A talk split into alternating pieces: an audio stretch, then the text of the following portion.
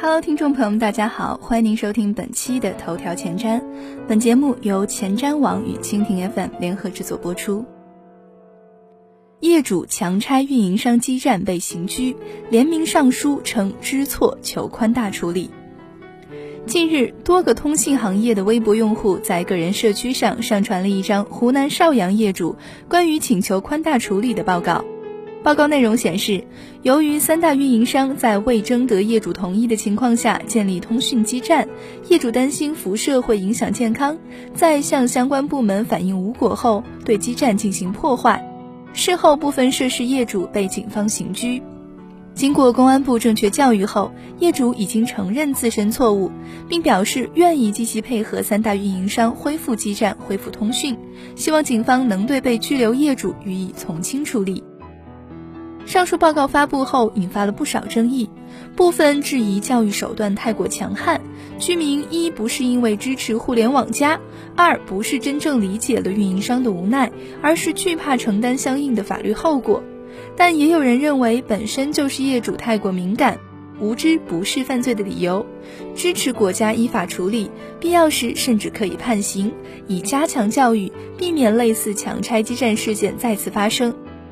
关于基站的选址，一直都是运营商头疼的问题。国内媒体就多次曝光居民因为担心辐射会有碍风水，宁愿手机信号不好，甚至没信号，也不让建基站。一个又一个基站被居民强行拆穿。据上海铁塔公司负责相应区域基站建设的员工介绍说，今年以来，他所负责区域建成了三十六个基站，其中有七个基站在建设中受到了阻拦，甚至是拆除。一个基站已经拆了，还有两个无法施工，另外四个基站也快拆了。他还强调说，基站建设遇阻在上海是普遍现象，基本每月都会发生一两起。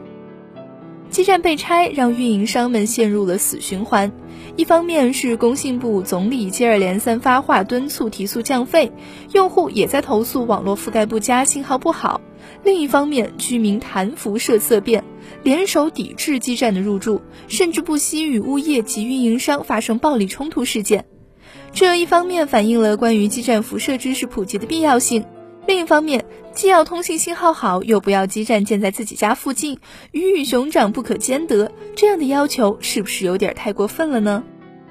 根据《中华人民共和国刑法》第一百二十四条规定，破坏广播电视设施、公用电信设施，危害公共安全的，处三年以上七年以下有期徒刑；造成严重后果的，处七年以上有期徒刑；过失犯前款罪的，处三年以上七年以下有期徒刑；情节较轻的，处三年以下有期徒刑或者拘役。在刑法释义中，对于公用电信设施解释如下。公用通信设施主要是指用于社会公用事业的通信设施设备以及其他公用的通信设施设备。电信设施既包括各种机器设备，也包括其组成部分的线路等等。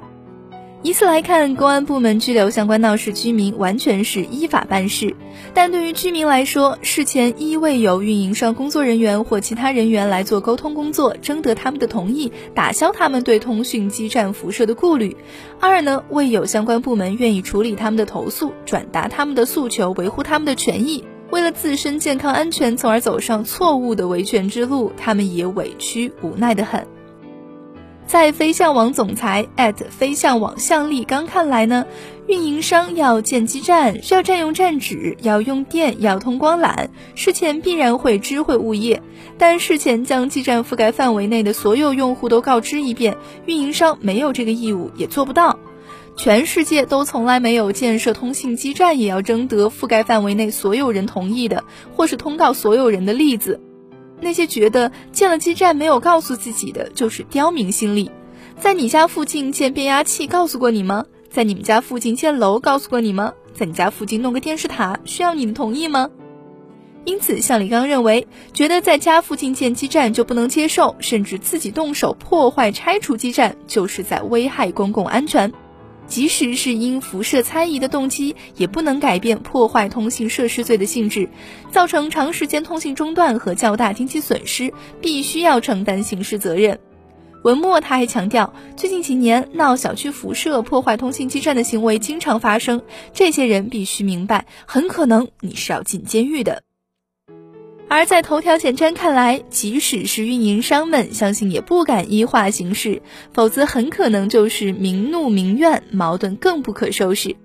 首先，运营商们甚至是工信部都承担有普及相关知识的义务，因为民众拥有知情权。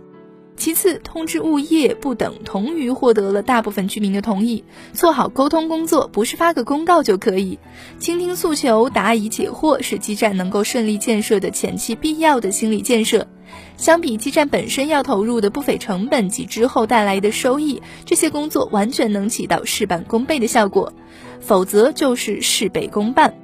最后，运营商们近年来市场口碑一直不佳，在降费提速上又承担着极大的舆论压力，低调办事才是求全之道。罔顾民意建基站，居民闹事儿就依法来一个办一个，这能是一条正确的道路吗？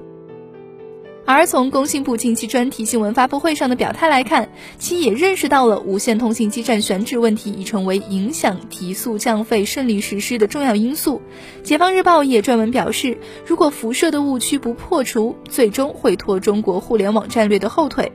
既然如此，加强科普及普法教育就应该尽快提上日程。此外，据了解，在世界范围内，由移动基站建设引发的权利或者利益冲突是普遍存在的，但是像国内猫鼠游戏这样的却还是很少见的。很多国家和地区都制定了相应的法律调整机制，但在我国，电信法至今都未出台，只有一部电信条例，法律层级太低，作用甚微。好了，以上就是本期头条前瞻的全部内容。本节目由前瞻网与蜻蜓 FM 联合制作播出。